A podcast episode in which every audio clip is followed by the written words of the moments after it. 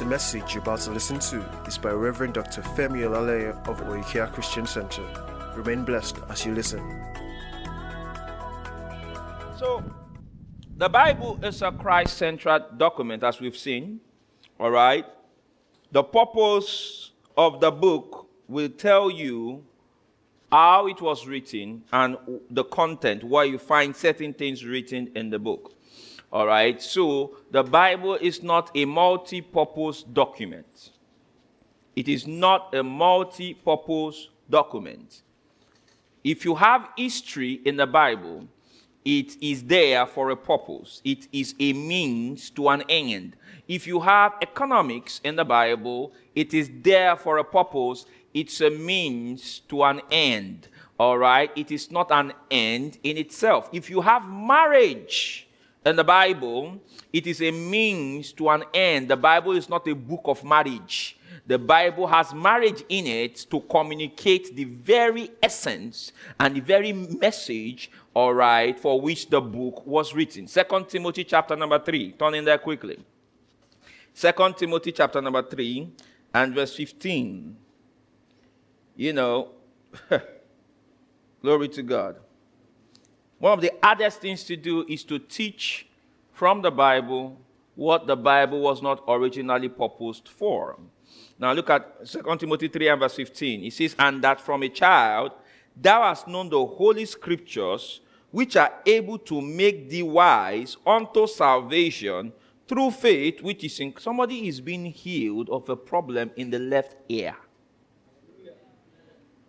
Praise the Lord. Left ear. Somebody is being healed of something going on in the left ear. Glory to God. All right. He says, Thank you, Lord Jesus. Then there's somebody else whose discharge is dried up. There's a discharge issue. Is dried up. You're healed in the name of Jesus. That recurrent infection is gone from you in the mighty name of Jesus. All right. He says, But continue thou in the things which thou hast learned and hast been assured of, knowing of whom thou hast learned them. Teaching on discipleship. And that from a child, everybody read, it says, and that from a what? A child, thou hast known what? The holy scriptures, uh-huh, which are what?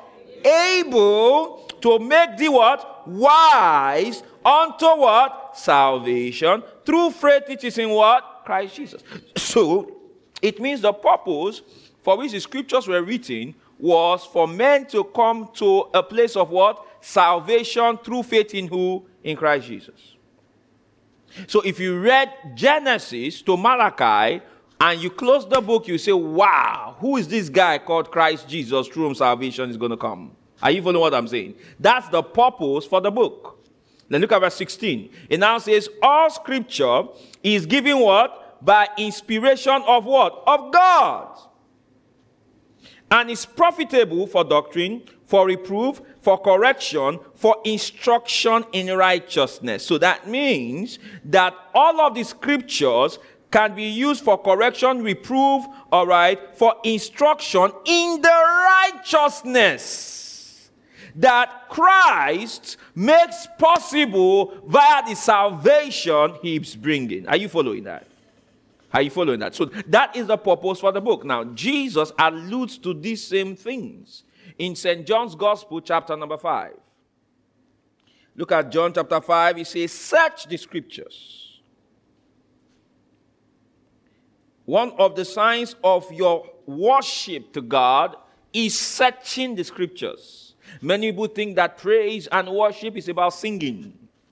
All right? You know, worship, there's, a, there's an aspect of worship that has to do with the fruit of your lips. But eh, eh, the heavy part and the heavy component of worship has to do with your relationship with what God has done in Christ. And your studying the word is a form of worship. Glory to God. I said, Glory to God. It's a form of worship. Renewing your mind with the word is a form of worship. Feeding on the word is a form of worship. Prayer and intercession is a form of worship. So you serve God with prayers. You serve God in studying the word. Hallelujah. You serve Him in studying the word. Some folks think they are worshiping, but they are actually in a sing along contest. Are you following what I'm saying? A sing along. So a song is playing and you are singing along. That's not worship. You're singing along. You like music. Some actually love music, but they say they love worship. Don't mix things up. One of these days, we're going to do a series on worship. What worship is? Have we done that? I don't think we've done that here. Worship. No, we've not. Now look at John 5 39. Look what Jesus says. He says, Search the scriptures, for in them ye think ye have what? Eternal life, and they are they which what? Testify of who? Of me. So the scriptures testify of Jesus. He didn't say some scriptures, he said the scriptures. They testify of me. Now turn to Luke chapter number 24. St. Luke's Gospel, chapter number 24. Oh, yeah, the thing is kicking in now. Let me explain something to you because I'm training you guys to be ministers. Hmm. Sometimes, when I stand to preach, as I'm before I get on stage, I'm feeling the power of God already. You understand? So everything is looking, whoo, the anointing is, you know, bubbling, you know. Then there are sometimes I feel nothing. I'm like dry like a cucumber. Just dry. But you see, you have to learn whether you are dry or you are full to do what God has asked you to do. Are you following? Now I'll tell you. I finished preaching in the first service. You know, I'm just trying to share this for experience, you know. I finished the service, oh, wonderful service, and all came. As I was, you know, I was worshiping in the car, singing, you know, blessing the Lord in the Holy Ghost, and I came. Remember, I just came out of the car and got here. I felt dry. So I was speaking tongues, speaking tongues, speaking tongues. And I came up, come, I felt dry. But just now, the boom kicked. I remember I put on an AC and it's making noise. But the compressor has not. How many of you know what I'm talking about? Come on, we know what I'm talking about now. But when it peaks, the cool air comes out, right? Eh, eh, that's how it is. So my compressor does peak. Hallelujah. but here's the funny thing you didn't know. Could you tell the difference? No. You see? It didn't tell the difference. Hallelujah. All right, good. Where did I say she opened? Huh? Luke 24. All right, let's look at it. Luke 24. And verse 27. Aha. Look at what he says. He says, huh. no, no, no, no. Let us start from. I want you to see something. Glory to God. I want to see something.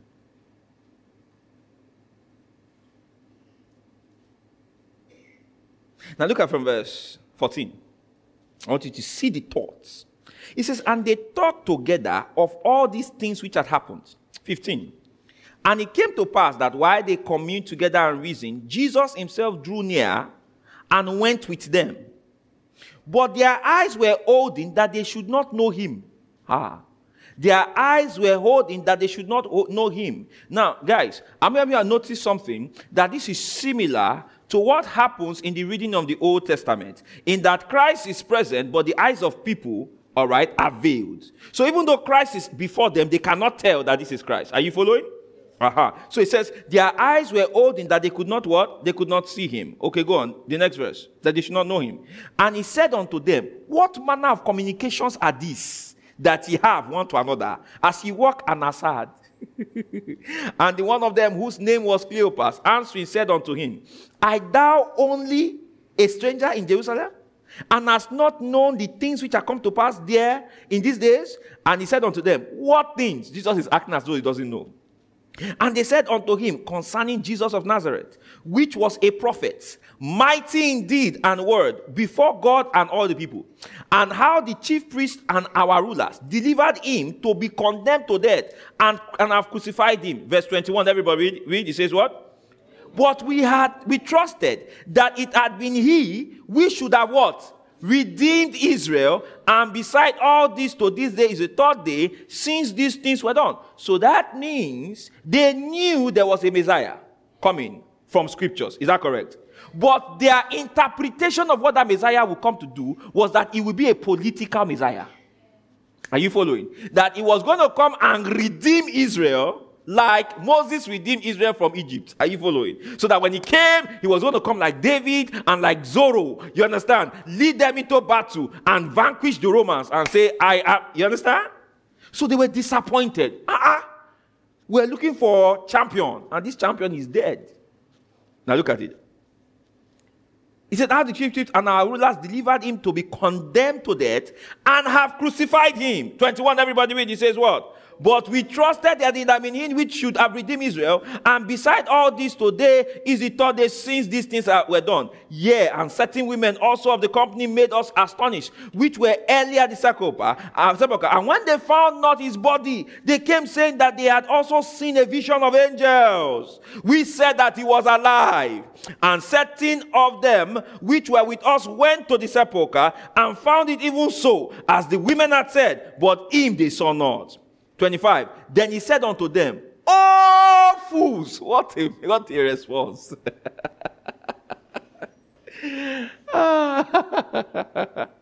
Jesus was Jesus is very direct. he said, Oh fools, and you're there. Do you understand?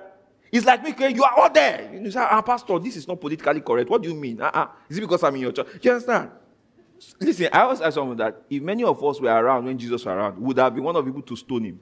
I told him one day, I said, Lord, I said, look, Lord, the way you used to talk, eh, if they were stoning you, I would have been like Paul, I would have been one of the, you understand? Because, ah, ah, because of the way he's, ah, all fools, you got brood of vipers, snakes. That's how Jesus talked. Jesus spoke his mind. Praise God. But his mind was the mind of Christ. Hallelujah. He said, All fools and slow of heart to believe all that the prophet have spoken. Hold on. Which means every single thing that happened, this prophet had what? Spoken about it. And I'm going to show you something here how the prophet spoke and how you can interpret it. Glory to God. How many of you love that? Uh-huh. He says, All right, all fools and slow of heart to under to believe all that the prophets have spoken. 26. Everybody read. He says, What? Ought not Christ to have what? Suffered these things and to what? Enter into what? His glory. So that means the, their understanding was different from the truth. The death of Jesus was necessary for him to enter into his glory and take us into his glory. Hallelujah. All right. He says, Ought not Christ to have suffered these things and enter into his glory? 27. Everybody read. He says, What? And beginning at what? And what? All the prophets, he expounded unto them in what? All the scriptures, the things concerning what? Himself. Now listen, he says beginning at Moses and in all the prophets. He expounded. Now the word expounded there is menu and it means to interpret. Glory to God. Now, why is it that Jesus needed to interpret what was already in the law and the prophet concerning him.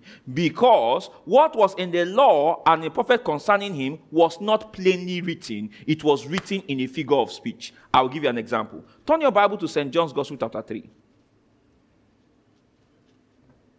Glory to God. John 3.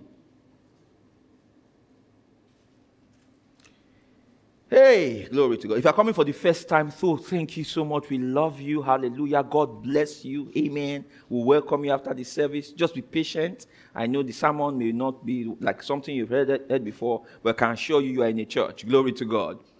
you're in a church. I promise I assure you it's a church you are in. so one time I said, ah, ah, Pastor, is this a school? Ah, ah, how can you be giving us verses, verses? Show power. You know, some, some folks actually think that that's what church is for. That on Sunday, when people come, it's just for power. You understand? Power. You get like a babalawo. No, power. You know. Glory to God. The church is a school. It's a family, but it's also a what? A school. Lest we gather together and sing and shout about a God we don't know. And pray to a God we don't know. So you now begin to hear people praying, My father, my father kill anyone that's, you know, you understand? And you'll be embarrassing God and the angels. So when you are praying, angels are saying, shoo. You understand? Ah, now wow. Hey, now New Testament we do. You understand? Praise the Lord. I remember a time I didn't know the Lord Jesus that well. So there was this lady I liked that um, we were friends, all right? But she liked me to friend level. But I wanted to upgrade. You understand? You know, there's some ladies that will say, No, now it's primary school you will be for the rest of your life with me. But you want to go to university. She wasn't. So, do you know what I did? I'm still ashamed of it today. I went to a place called SOM Field. It's in LUTH. I, am a medical doctor. I was I schooled in LUTH. So I now began to pray. So the, let me tell you my prayer points. I said, Father, I command our spirit to love me. Oh, yeah. I command our spirit to love me. I call her name. Begin to respond. Begin to respond.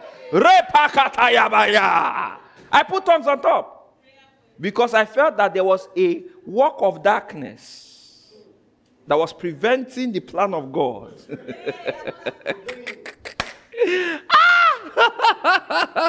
Nonsense. Praise God. If you are doing that or you are planning to do it, it is nonsense. Glory to God. Now I thank God that those stupid prayers were not answered. Glory to God. Uh huh. Now, so the reason why Jesus had to interpret the Old Testament writings and show them himself from those writings is because he was, when you read the Old Testament, they didn't write Jesus, Jesus everywhere. All right. Jesus was there in a figure, in a typology. John 3, Jesus himself speaking. And verse 13. He says, And no man, are we there? John 3 13. He says, And no man hath ascended up to heaven, but he that came down from heaven, even the Son of Man which is in heaven. Verse 14. Everybody read. He says, What? And as what?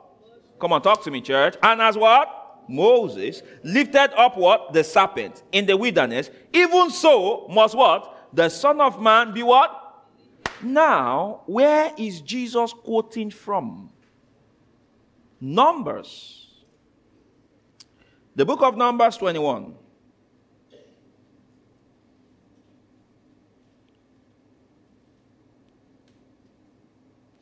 Verse 5. Pay attention. It says, And the people spake against God and against Moses Wherefore have ye brought us up out of Egypt to die in the wilderness? For there is no bread, neither is there any water. And our soul loathed this light bread. Hallelujah. The light bread, that's manna. Manna, they loathed it. Our soul loathed it. Our soul loathed it. Hmm. Like some people, they are like, every time, Bible, Bible, Bible, give us extra. Uh uh-uh. Let's do something. Praise God. Ah, just Bible, spice it up. Okay, just Bible, Bible, Bible. Just teaching, teaching, teaching. Spice it up. Put some joke there. Praise God. Put some John Maxwell, some principles. Spice it. Just, our soul loaded this bread. Glory to God. We're tired of the bread. Ah, ah. One, one time was in one church, a young man came to me and said, Pastor, I like your teaching ministry. I like the word. He said, but you see, can we not just be like other churches, you know? Can we like no comedy, you know? You know, let's just, you know, do some things like you know, people can win gifts and you know, and you know, you know, things like that. Just on the money. Just you see, you see, the youth will be attracted to it. No, actually, the goats is, are the ones that be attracted. You understand? You see, because you see, um, these guys were goats. I hope you know they were goats. God was trying to transform them into sheep. He wanted them to be born again, but they were refusing. You understand? So you see, you see, when you have church, a church filled with unbelievers, this is how they are. So you must understand types and shadows. Amen. Amen. You must understand it. When you see, when your soul begins to get uh, used to the word, you are, you are backsliding. When your soul no longer hungers, you are under attack. Amen. See, do you know I know I'm under attack? When I begin to find drag to go and open my Bible to read. See, under, when you're under spiritual attack, it's not when one witch will appear and do is, hey, I have come to destroy you. No. That one is Nollywood. The devil will first come. It's not wood that one. The way the devil confess is this. Your spiritual life. That word, you will come for it. You just find out that you didn't read your Bible, you know, for like three weeks and counting. And you have normalized. You understand? So when people are quoting it, you will quoting it that you know it, but you have not, you're not feeding on it. Then you now normalize not praying. You will normalize praying along, you know, just you know, you're not spending time concentrating. You are under attack because you see, before the evil day comes, the devil will try to weaken your strength. He's coming, but he will plan it well. You understand? Because you see, when the devil wants to fry your dodo, he is very patient. Are you following? The devil is a patient dodo fryer. He will fry very carefully. So, first of all, he will get you away from the word then get you away from prayer. Then the next thing you do is you get you away from a godly company. So you will get offended because see, you're not feeding on the word, you are not getting through the Spirit of God in prayer, so you are going to be in the flesh. So you get easily irritable and easily offended. Soon, soon you will separate from the church where you have that fellowship where people can spoil you up, where a word can come and change you and charge you up, you know. So you now be on your by your own. Uh, hey! When you're on your own, that's when BAM! You strike. The devil will, this is his, uh, this is his, this is strategy. Distract, offend, isolate, destroy.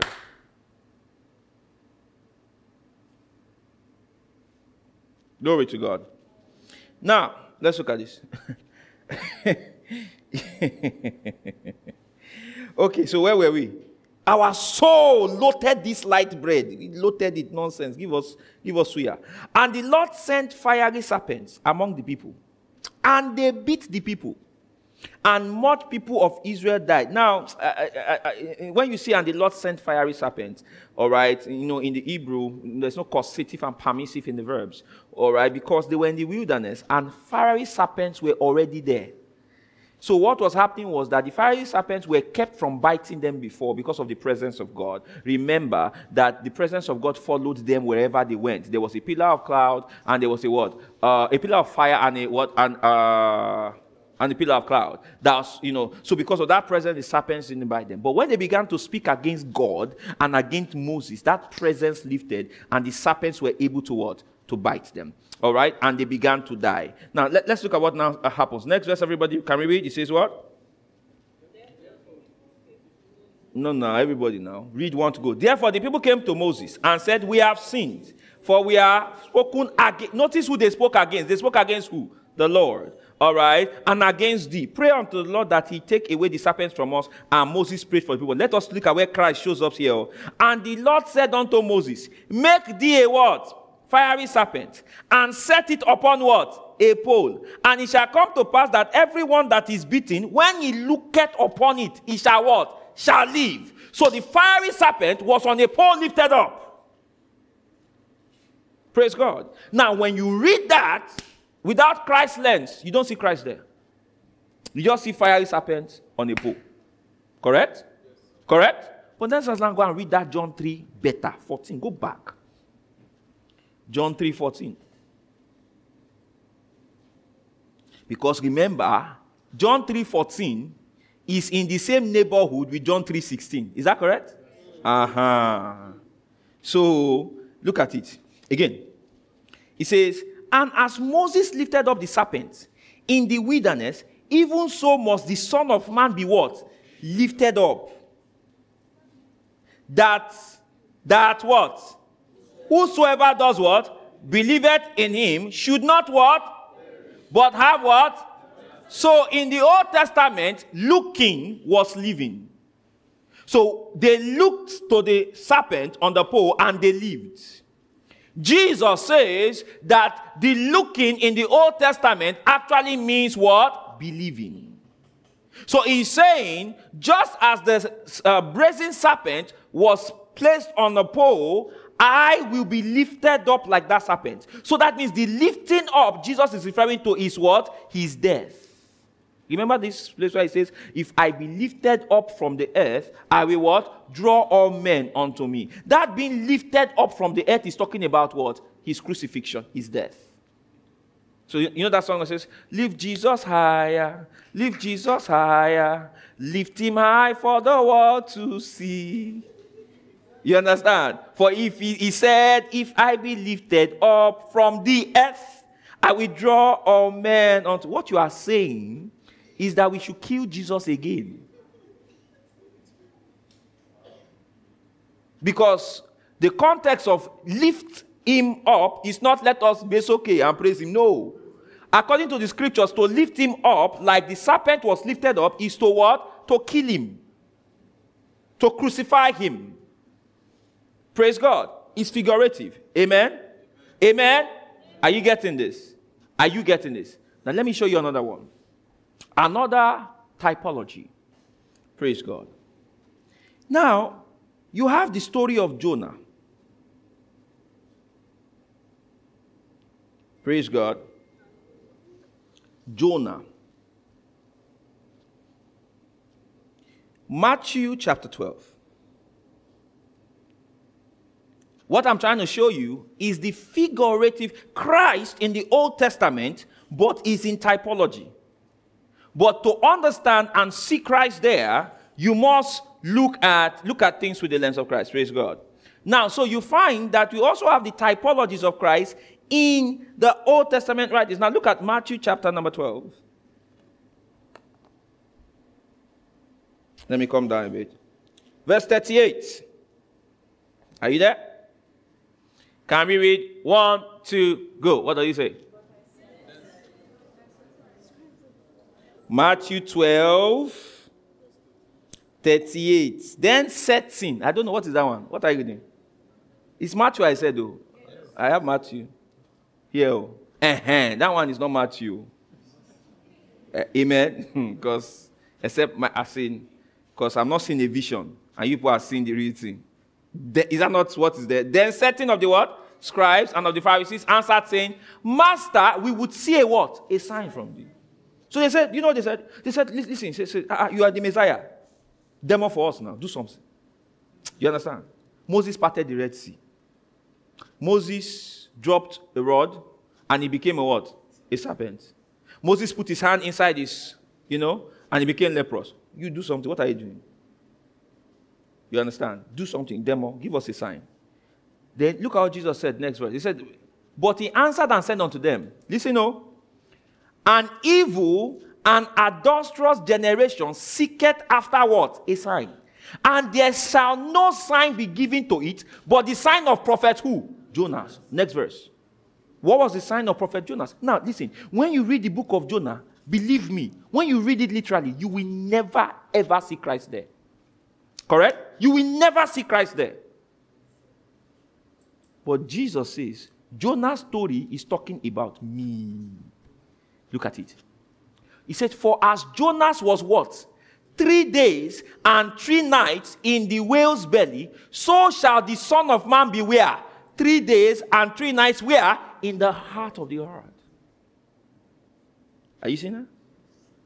Are you seeing that? So you see that it's figurative.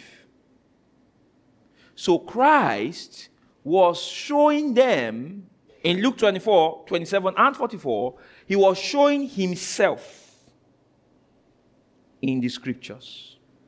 Glory to God. Then we now also find that the epistles did the same thing. Right?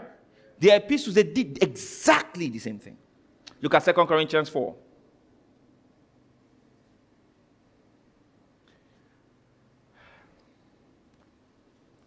Second Corinthians 4 verse 1.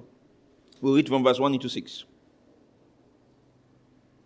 Because hmm, today we're going to now look at, uh, go deeper on explaining dominion and authority. Dominion to the man in Christ is not dominion over seven. Have you ever heard people talk about this um, dominion over the seven mountains? Have you heard those stuff? Talk to me now. Seven mountains, where they say media, sports, politics, have you, come on now. You've not heard that? The teaching of dominion over mountains. They were talking about mountain of media, mountain of sports, mountain of politics, mountain of which one again? Eh? Entertainment. Mountain of which one again? Family, the mountain of music. So they will now say that as believers, you have to walk in dominion. And they'll be talking about those things. So from there, that's why you now have people talking about shining and having dominion in the banking world uh-huh, apostle to the marketplace. Hey, God will have, have mercy on us. Apostle to the market, you are not afraid. Apostle to the marketplace. And what they are talking about is that, for example, I'm a banker by God's grace. You know, someone, whenever I tell people I'm a banker, they're like, I don't understand. What do you mean? You're a doctor? Yeah, and I'm a banker. It's a long story. You understand? It's a very long story. Right? so, and that's not the purpose. It's just a long story. So that's okay now. As a banker, I should now be an apostle to the marketplace. I'm not preaching, no, in that marketplace. But I'm, I'm, I'm, an, I'm an apostle to marketplace. I will design product and solution then people will now be hailing me. Ah, it's a brilliant man like Daniel. And this is an apostle to my. Hey, hey, eh, eh. No. Yeah, I can do that. I should excel at my job. But do not call, do not misuse the Bible. An apostle is an apostle of the Lord Jesus Christ. Apostolos. It means that the Lord Jesus sent him. And everybody Jesus sent in the Bible, he sent to do what? To preach the gospel. Glory to God. Not excellent banker, not excellent doctor. No. Preach the gospel. You can be a good doctor, but preach the gospel. That's ministry. Ministry. Ministry service is in the gospel, sir. In the gospel. I have some entertainment friends, and many of them they always say things like you hear people say that, oh, my pulpit is my my my music. God bless you. Okay, so God, the Lord is ministering to us by those ladies shaking bomb bomb on the screen. Is that, is that you know, yeah, I'm at the top of. No, no, no. Calm down. Let's look at the Bible properly. Praise God. Excel at your field. Shine there. Do a great job. Hallelujah. Amen. But also minister the gospel to the people that you have around there. Amen. Preach the gospel to them. Preach the gospel to them. Don't say because I'm the best, my, I'm meeting my KPIs, I am shining the glory. No, uh, uh, uh, uh preach the gospel to them. They can like your KPI and hail you for it and still go to hell because you said nothing. Praise the Lord. Okay. Now, everybody, are you ready? So the apostles did the same thing. They took the figures of Christ in the Old Testament, then they explained it in the New. Are you ready?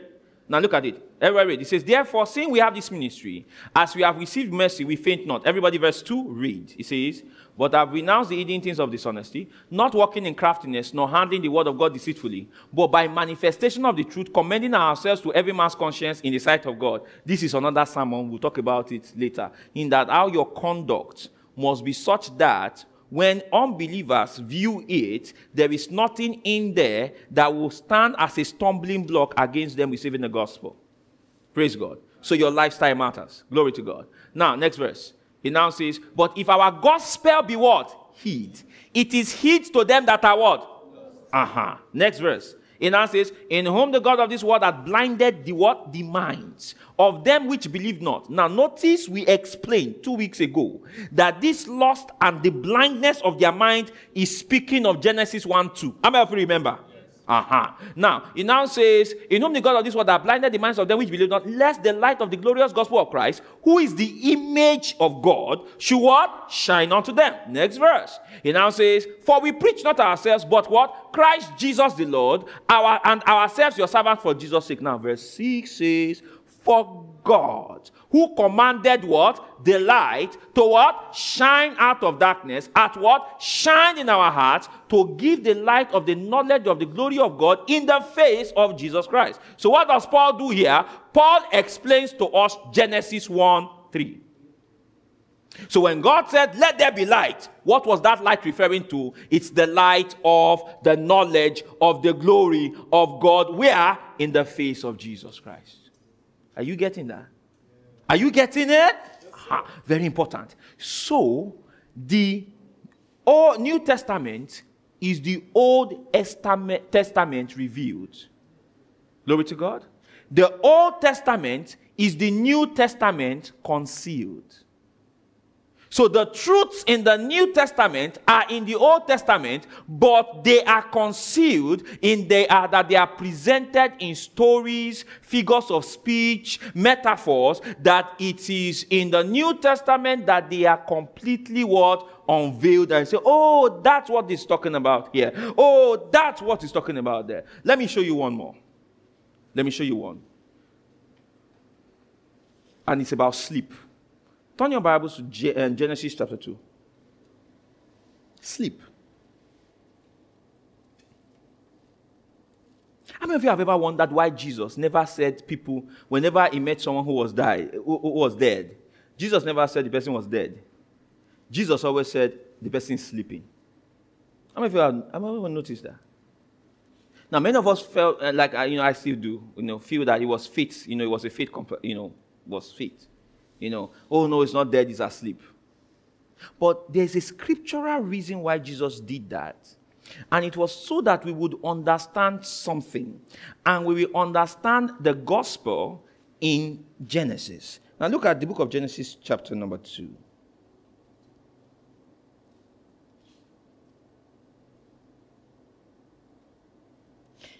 Amen. Let's start from verse 17. Are you ready? How many of you are learning something? How many of you are learning something? Praise God. Now, he says, But of the tree of the knowledge of good and evil, thou shalt not eat of it, for in the day that thou eatest thereof, thou shalt surely die. 18, everybody read. He says what? But the Lord God said, It is not what? Church now. It is not what? Uh-huh. Now, you know, many of us you know, know that this is the scripture many people will use for marriage? Right? it is not good for man to be alone. Now, if that scripture was for marriage, if that's what it was about, it will mean that God is saying being single is not good. hmm Right? Yes. That's what it means. Because when it says it is not good for man to be alone, basically, he's saying it is not good for a man to be what? By himself. It's not good for a man to be single. You understand? But that's not what he's saying. Oh boy, I, I heard a message where a man of God was condemning single people. I mean, it was really heavy condemnation. All right, and he quoted this verse. But that's not what he's talking about. Because Jesus was single. Wasn't Jesus single? Wasn't Paul single? Come on now, talk to me. Wasn't Paul single? And there are a lot of people that were eunuchs. There are many people that, you know, they are single. Glory to God. I'm talking of single and not fornicating, no. Mm-hmm. You understand? Not people that I'm single, but they are breaking hearts everywhere. Mm-mm. They are single and they are celibates. That's what we are saying. Amen. Good. Now, he says, where, where was I? 18. And the Lord God said, It is not good that the man should be alone. I will make him and what? Help meet for him. I will explain that. Then let's go to verse 21 or 20. And Adam gave names to all cattle and to the fowl of the air and to every beast of the field. But for Adam, there was not found what? An help meet for him. 21. And the Lord God did what? Caused a what? A what? A deep sleep to fall upon Adam. And he slept. And he took one of his ribs and closed up the flesh instead thereof. And the rib which the Lord had taken from man made he what? A woman and brought her unto the man. Okay, so what is this saying? God, uh, God, God is telling us there was a man, he was by himself. Right? Then God saw the man and said, It is not good for this man to be alone. Then he says, We will make a help meet for him because he can't fulfill the purpose alone. So what did God do? God caused that man to go into a deep sleep. Glory to God. Pay attention. He caused the man to go into a deep sleep. Then God walked on the man. After God was done, the man woke up from that sleep, not one, but what? Two. hey, glory to God. Now let us now hear what the man now said after he woke up. He now says, and Adam said, everybody read, he says what? And Adam said what? This is now what? Bone of my bones and flesh of my flesh. She shall be called what? Because she was taken out of what? Therefore, shall a man leave his father and his mother and cleave unto what? And they shall be what? One flesh. And they were both naked, the man and his wife, and were not what? Ashamed. Uh-huh. Okay. So what is this about? Glory to God. Now, can we start from sleep? Can we start from sleep? Glory to God. I didn't say sleep. Oh. I said, can we start from sleep? Glory to God. All right. Now, let us look at the scriptures that talk about sleep when Jesus spoke about them and when the apostles, all right, spoke, talk about them. Look at Matthew chapter 9, verse 24. Because Deep sleep. What does that mean? So when Jesus talked about sleep, what, what, what did he? Because there was nobody else that said that someone who was dead was sleeping. I mean, if you understand what I'm saying. Nobody else. Jesus alone and the apostles. And Jesus was the first person that did it. Now look at what? Matthew 9 24. Everybody will want to go. He said unto them, Give place, for the maid is not what? But what? And they laughed him to scorn. Then the next verse, 25. But when the people were put forth, he went in and took her by the hand, and he made what? Notice, every time Jesus uses that word sleep, he always brought that person back to life. Right? Just as Adam went into a deep sleep and was brought what? Back to life. Typologies. Praise God. Typologies. So the raising of the dead of Jesus was to pass a message. What message? I am the resurrection and I am the what? And the life. Glory to God. Now let us also see John chapter 1 and verse 11. Is it John 1 11? John 11 1.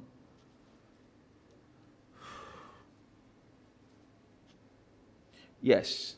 Now, a certain man all right, can we read? Then John 11 1, sorry. Now, a certain man was sick, named Lazarus of Bethany, the town of Mary and her sister Martha. Next verse, he says, It was that Mary which, was, which anointed the Lord with ointment and wiped his feet with her hair, whose brother Lazarus was sick. Now, next verse, verse 3, he says, What? Therefore, his sister sent unto him, saying, Lord, behold him, blah, blah, blah, blah. Okay, go on, go on, please, let's read. When Jesus heard that, he said, This sickness is not unto what? Death, but for the what? Glory of God, that the Son of God might be what? Glorified, therefore. Hmm. Typology. John 7 37.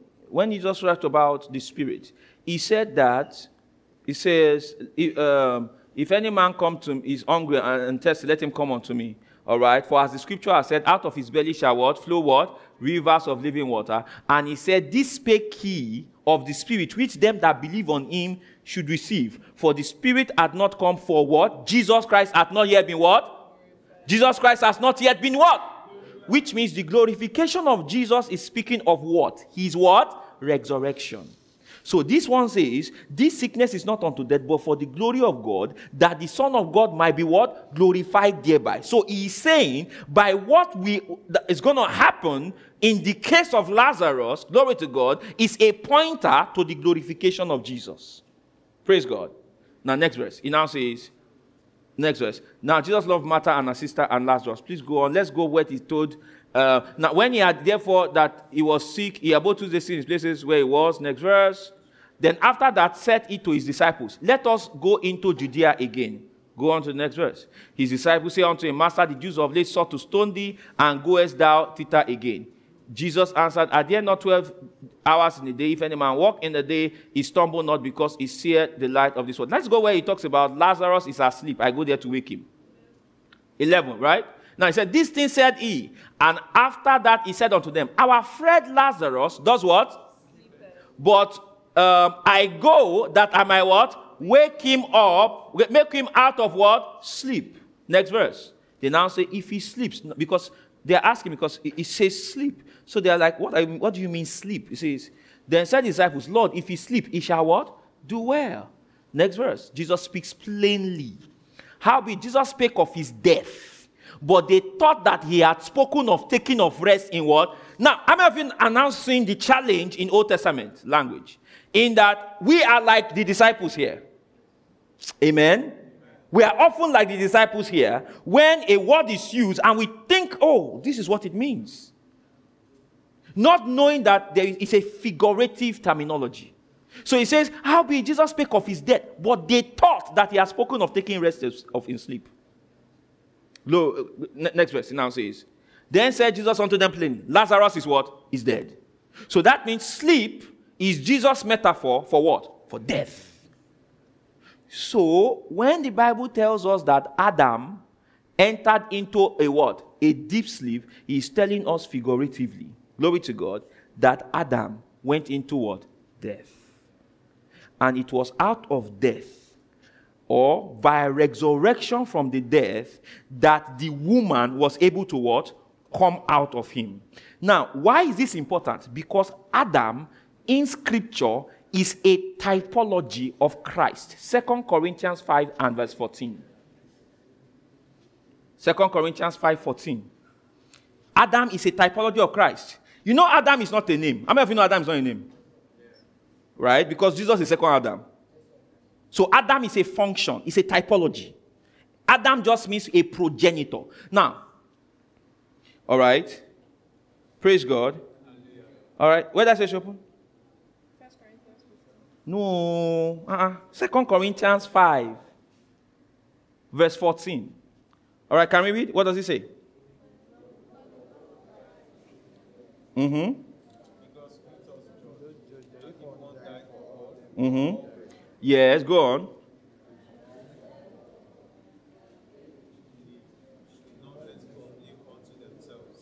Sorry, Romans 5 and verse 14. Apologies. Now, Romans 5 14. Uh-huh. Now, everybody read, it says what? Now, remember, Adam is a typology of Christ. He says, and that he died for all, that they which live should not henceforth live unto themselves, but unto him which. So, oh, sorry, okay. Romans 5:14. He said, Nevertheless, death reigned from what? Adam to Moses, even over them that had not sinned after the similitude of Adam's transaction. Who is what? Who is what? Who is the figure of him that was to come. So that means Adam is the figure of Adam that was to come. So the first Adam is a figure of the last Adam. Are you following? So to understand how the second Adam will bring about the family called the church, you have to look at what? How the first Adam brought about the woman. Do you understand? So it is in that revelation you will understand Christ's betting of the church. Ephesians chapter 4.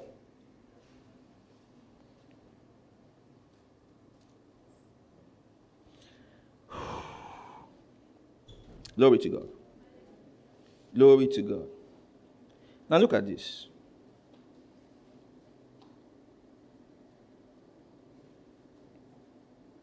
Did I say Ephesians 4? Ephesians 5.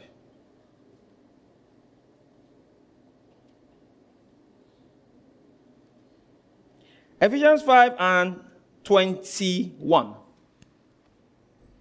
So, Adam is a figure of him that is to come. So, when he tells us that, when, listen, pay attention. When he says, it is not good for man to be alone. It is the same expression where he says, For God so loved the world that he gave his what? Only begotten son. God's plan was not to have just one son. God's plan was to have a family of sons. Glory to God. So, when he says it is not good for man to be alone, what he's saying is it is not good for Christ to be a son alone by himself. Praise God. You understand? Because the plan of God was be fruitful, multiply, fill the earth. So he wanted a new race of men. Christ was the seed. Remember John 12? All right? It says, except a corn of wheat fall to the ground, it what? Abides alone. But if, fall, if it falls to the ground and it dies, praise God, it's going to have more seeds, just like itself. So, for Christ to rise up with the church, death was required. Hallelujah. Are you seeing this? That's what the scripture is telling us. Now, see this. It says, submitting yourselves one to another in the fear of God, verse 21, Ephesians 5. Everybody read, it says what? Wives, Submit yourself to your own what? Talk to me, church. Submit yourself unto your what? Own husbands as unto the Lord. So it's not women. Submit yourself to every man. It's to your own husband. Praise God. Now, this scripture is not the primary thing being learned here is not submission to husband. It's church and Christ, as you will see. Next verse. For look at it, verse 23. It says, For the what? Husband is the head of what? Even as what? Christ is the head of the church. So he is using the relationship between Christ and the church to teach you about husband and wife. So husband and wife is a typology. So it is a physical thing on the earth God has placed so that you can understand the spiritual reality. So when he says, I, the Lord, I hate divorce, what is he saying? He's saying, What God has joined together, let no man what? Put asunder. What has God joined together? It's not man and wife, it is Christ and the believer. You understand? So because I joined Christ to the believer, I do not like divorce. I don't want a separation because divorce is what? Separation. So the God that hate divorce cannot now separate from the believer. Praise God. So Paul comes and says, What can separate us? What can divorce us from the love of God? You see that? Glory to God. Now look at this. It says, For the husband is the head of the wife, even as Christ is the head of the church and is the savior of the body. You see that? He's the what? Savior of the body. Next verse. And now says, Therefore, as the church is subject unto Christ, so let the wives be to their own husbands in everything. Next verse. Husbands, love your wives. How? Even as what? Christ also loved the church and gave himself for it. Brethren, how many of you agree with me that it's, uh, we can only try to love our wives as Christ loved the church? How many of you know we can try? Brothers, it's not possible. Oh, you, you think it's possible? Let me explain. let, let me explain. You mean that this is like catching a grenade for her. You understand? You get, imagine this. Your wife goes and looks for trouble so that grenade is being thrown at her. Right? Then you now say, Ah, my wife, I will chase the grenade for you.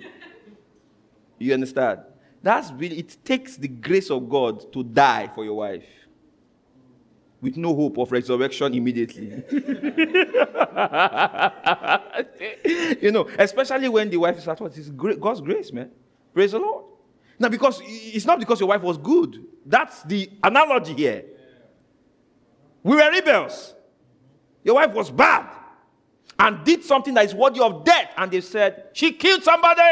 We're going to kill her. To love your wife as Christ loved the church, you say, I ah, don't kill her, kill me instead. Uh, how many of you are getting the picture? How many of you are getting the picture? That's what it means. Kill me instead. Let my life end rather than a life ends. It's not going to this and say, Oh, I love you so sad. No. It is kill me instead of her. That's what it means. So the grace of God will help us in Jesus' name. Husband, love your wives.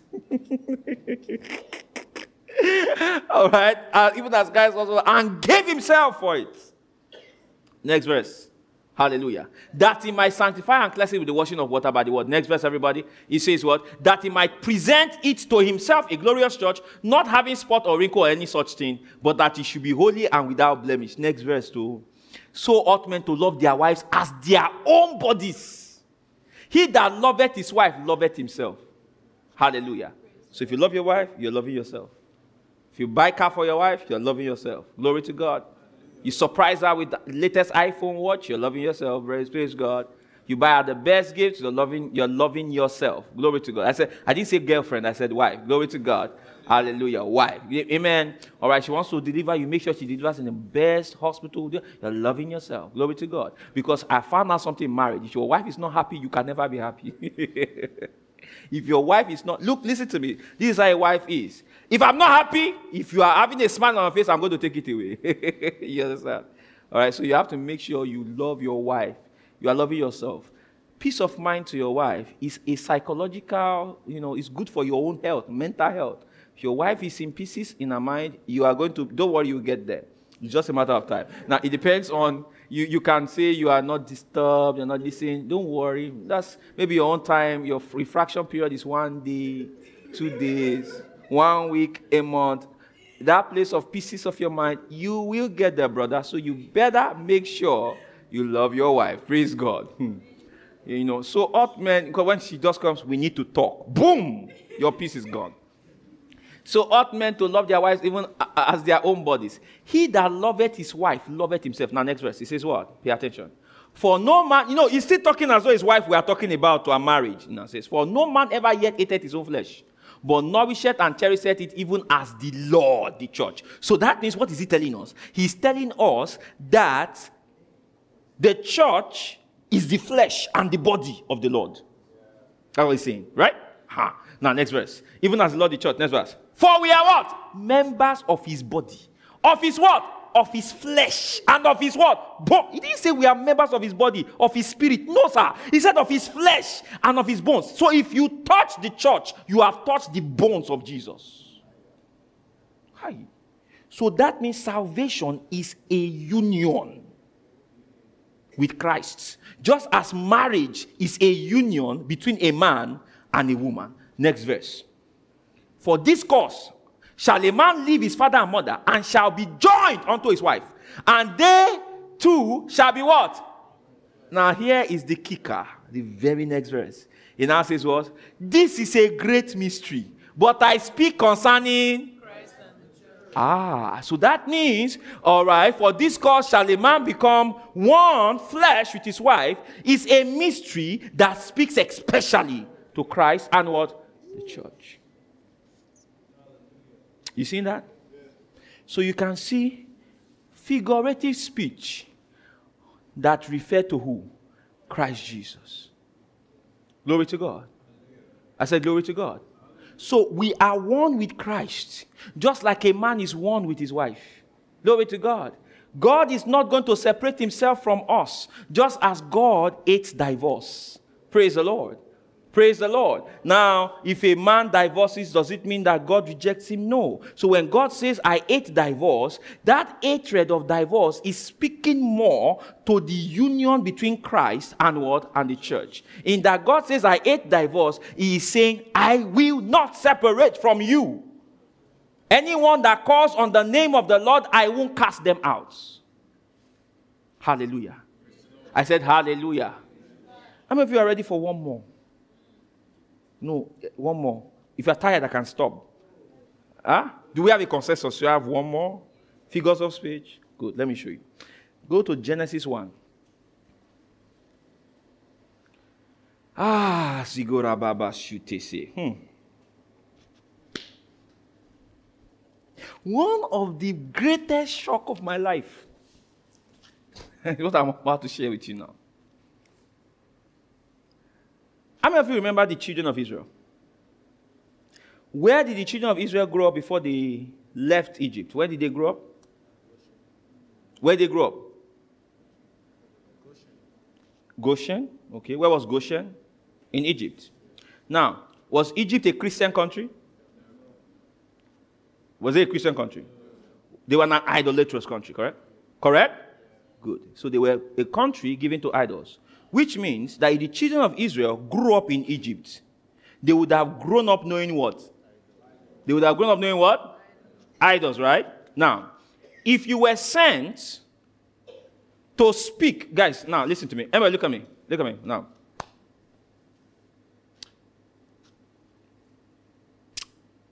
If I showed you green, white, green, what does that mean to you? What does it mean? It means the national flag, right?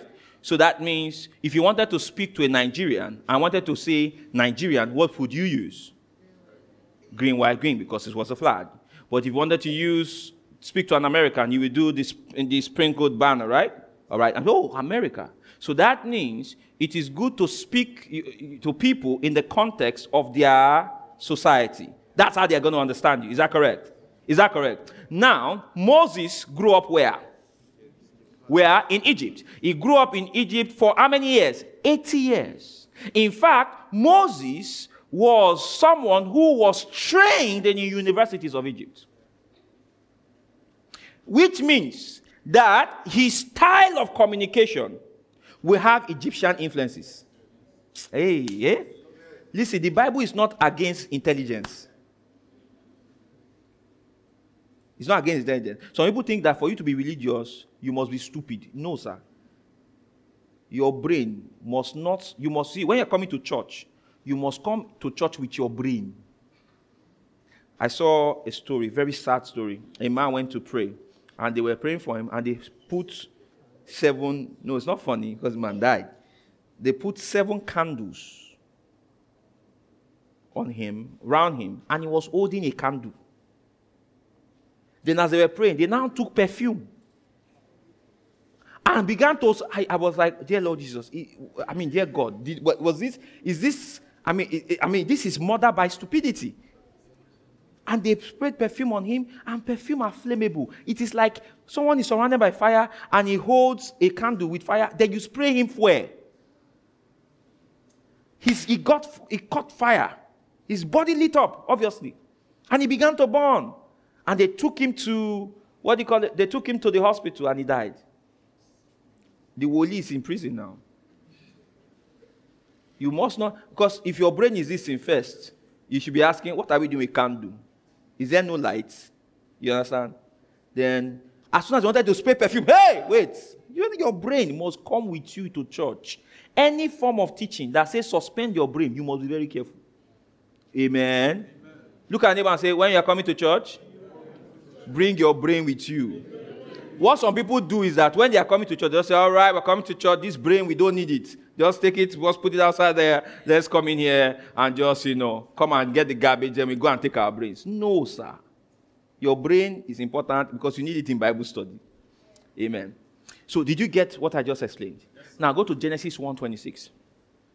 I will just stop here because of time. I'll just give you something little. Next week, we will go deep on authority, dominion, and all of that. Hmm. Liku Pradas. He says, and everybody can read one, two, go. How you doing? Mm-hmm. Uh-huh. Uh-huh. Uh-huh.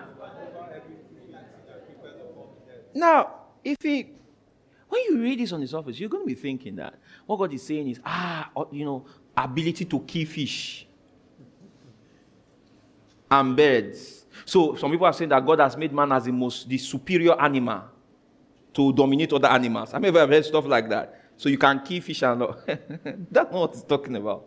How do we know? Well, this is the first time authority is mentioned in scripture. So by via the law of first, because dominion is the Hebrew basilia. Basilia, Basilia. So Basilia is talking about reign, the reign of a king. That's authority. You understand? Now, this is the first time you see this in scripture. Okay? So let me show you where other places where you have authority used. Luke 10 19, turning them. You will find out that when authority is mentioned, all right, we don't see fish of the sea, bird of the air. You don't see all of that. It's never mentioned. Nobody's talking about fish or stuff. Right? Now, uh huh. Behold, I give unto you what? This word power is exousia. So it is correctly translated as what? Authority. Exousia is authority. It says, Behold, I give unto you authority to tread on what? Serpents and scorpions. Uh huh. And over what? All the what? Power of the enemy. This is Kai, which means even over all the power of the enemy, and nothing shall by enemies hurt you. Which means serpents and scorpions are figurative for ability of the enemy. You see that? You see that? So when he's talking of authority, he's using it in context of what? Demonic spirits. Ephesians 1, another one. Ephesians 1, verse 19. Just want to show you quick, quick, quick, quick. Ephesians 1 9. Are you learning something? Are you learning something? Yes, he says, and what is the exceeding greatness of his power to us what who believe, according to the working of his mighty power? Next verse. He says, which he wrought in Christ when he raised him from the dead, and, set, and raised him from the dead and set him at his own right hand in heavenly places. Next verse. He now says, Far above what? And power, and might and what? Dominion, and every name that is named, not only in this world, but also in that which is to come. So when he's talking about authority and dominion, he's talking about it in respect to what? Principality and what? Power, might, and what? Dominion. Is this clear? Not fish, not bed, not, you understand? So which means that if principalities and powers, demonic spirits, is what we find in the explanation. You know, the Old Testament explains the what? The New Testament explains what? The Old. So if if if authority is used, all right, to talk about your dominion over these spiritual entities, it would mean that these spiritual entities are spoken of figuratively. Where? Where? In Genesis. Clear? Do you understand? Okay, good. Now let me now explain. We now have to say what is he talking about? In Egypt mythology, in the way they worship and, uh, and stuff. You can, this stuff is even online. You can check it out. They had a pantheon of gods. And many times, what they did was that they erected images all over Egypt in honor of these gods. So when you entered the temple of that god, you will see the image. Are you following what I'm saying? All right? So you will see the image. So, for example, the Egypt had a god called Horus. All right? Horus was represented with the image of a bird's head. The head of a bird. Okay? All right? All right. Then they had a god who was represented with the head of a fish. You understand? Right? So you also had a god that was represented with the head of a serpent. So in Egypt, the gods were represented with images of animals. Praise God. How many of you also notice that majority of the plagues in Egypt involved animals? Come on now, church now. Represent animals. They even had a god whose was represented with the head of a cow. That was why the Egyptians didn't rear cattle. Like the Indians don't eat don't kill cow. You know that? They have some animals that are, because they are idolaters. So, when Moses was saying, eh, let us make one in our image, God said, let us make one in our image after our likeness, and let them have dominion over the what? The fish of the sea, over the what? The fowl of the air, and over the what? The cattle, and over what? Every creeping thing. All right, what he was actually saying was the spirits behind those idols that had you bound, you Jews, okay, all right, in Egypt, when the new creation comes, he will have dominion and authority over them. So he's telling you that in the new creation, in the image of God, which is Christ Jesus, the man who is made in accordance with that image, we have dominion over these guys. Ay. Praise God. So that God had to, because the Bible lets us know that God judged the gods of Egypt to bring them out. God had to be involved to bring them out. In our redemption, God had to be involved to bring us out. After He has brought us out and given us the authority, He doesn't have to be involved again. To deal with the demons, now you shall cast them out. You don't need to call God. Because in the new creation, you have dominion. Oh, hallelujah. Are you seeing it? You have what? Dominion. So when there's a demon, you don't say, God, God, no. You are not in Egypt. You are being redeemed. The redeemed of the Lord has authority over these spirits. Praise the Lord. Praise the Lord. I said, Praise the Lord. Have you been blessed this morning? So you can now see you're a new creation. Look at me where authority is yours. Oh, be a What are you talking about? Authority is yours. Wherever you see the devil, you say, For this cause I was manifested. Hallelujah. To destroy. My example is not the first Adam. My example is who? The second Adam. Second and last, the one who died, so that when he rises from the dead, just as when Adam rose from the dead, he rose up with the woman. Jesus rose from the dead and rose up with the church. Hallelujah. Praise God. And because Jesus rose up, it means a family rose up. No wonder Isaiah said, I and the children that the Lord has given me, they are for what? Signs and wonders. Then Hebrews 2 now tells us that Isaiah was speaking prophetically about Christ. Because in Hebrews 2:13 he quotes it, I and the children that the Lord has given me. Glory to God. So he sanctified, but not alone again, he sanctified with the children the Lord has given him. When did the Lord give him those children? When he rose from the dead. Can somebody shout hallelujah? So as he is, so are we in this world. Praise God. We have dominion to trample on serpents and it is an anomaly for you to come against devils and say the devils did not go. No, sir. You were created for the purpose of dominion over principalities and over powers. Glory to God. I said glory to God. I said glory to God. So a devil comes, you're having a dream, some funny stuff is happening. Wake up and stand in your place. Stand in your purpose. You are chief oppressor of the devil. The devil should be having sleepless nights about you, not you having sleepless nights over the devil. Glory to God. You should be the reason why the devil is on antidepressants. Are you following what I'm saying? You should be the reason why he's taking psychotic drugs. The devil needs a shrink right now because you know who you are now. You understand your dominion. Hallelujah. Praise God. I said, Praise God. Praise God. So when you pray, pray with like a man with authority. When you talk, talk like a man with authority. Don't be talking fear. Don't be saying, you see, we don't know how it will turn out. We are not, we are not what? No, sir. We have dominion over here. Hallelujah. We know where we are going. We know how it's going to turn out. Why? We are in the new Adam. We are in the new creation.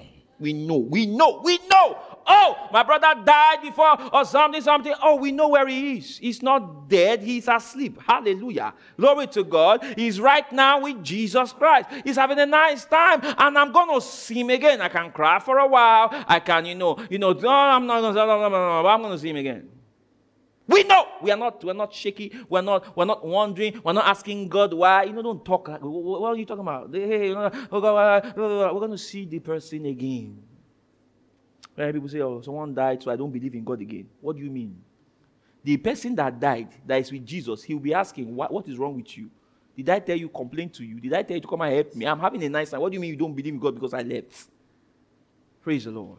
Hallelujah. Hallelujah. Glory to God. You know, for the sermon you just heard, you should be rejoicing more than you currently are, you know. Hallelujah. Hallelujah. Hallelujah. Rise up on your feet and shout, I have authority. Glory. Woo! Hallelujah. You have authority in Christ. You are not alone. You are joined to Jesus. You are joint heirs with Christ. Praise God. Hallelujah. Lift up your hands and just worship the Lord and pray in the Holy Ghost. Glory to God. Glory to God. Glory to God. Glory to God.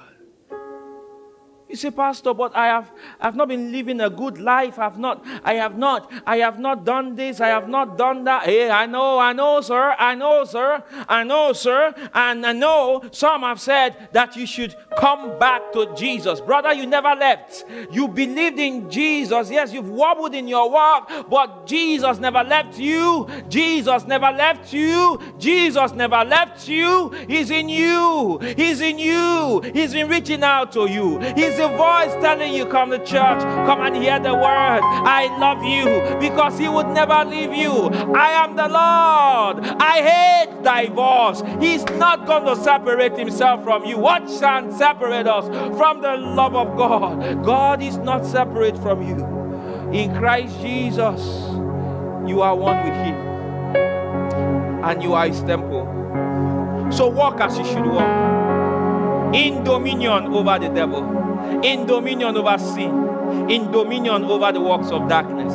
For this is why you were created. For this cause, the Son of Man came to make you and I one with Him. Hallelujah. Praise God. Go ahead and rejoice in the Holy Ghost. Celebrate. Come on, celebrate, celebrate. Hallelujah. Hallelujah. Glory to God. Woo! Amen. Praise God. Amen. You have just listened to a message by Reverend Dr. Femi Olaleye of Oikea Christian Center. For other messages, visit our website at www.oikeacc.org. Remain blessed.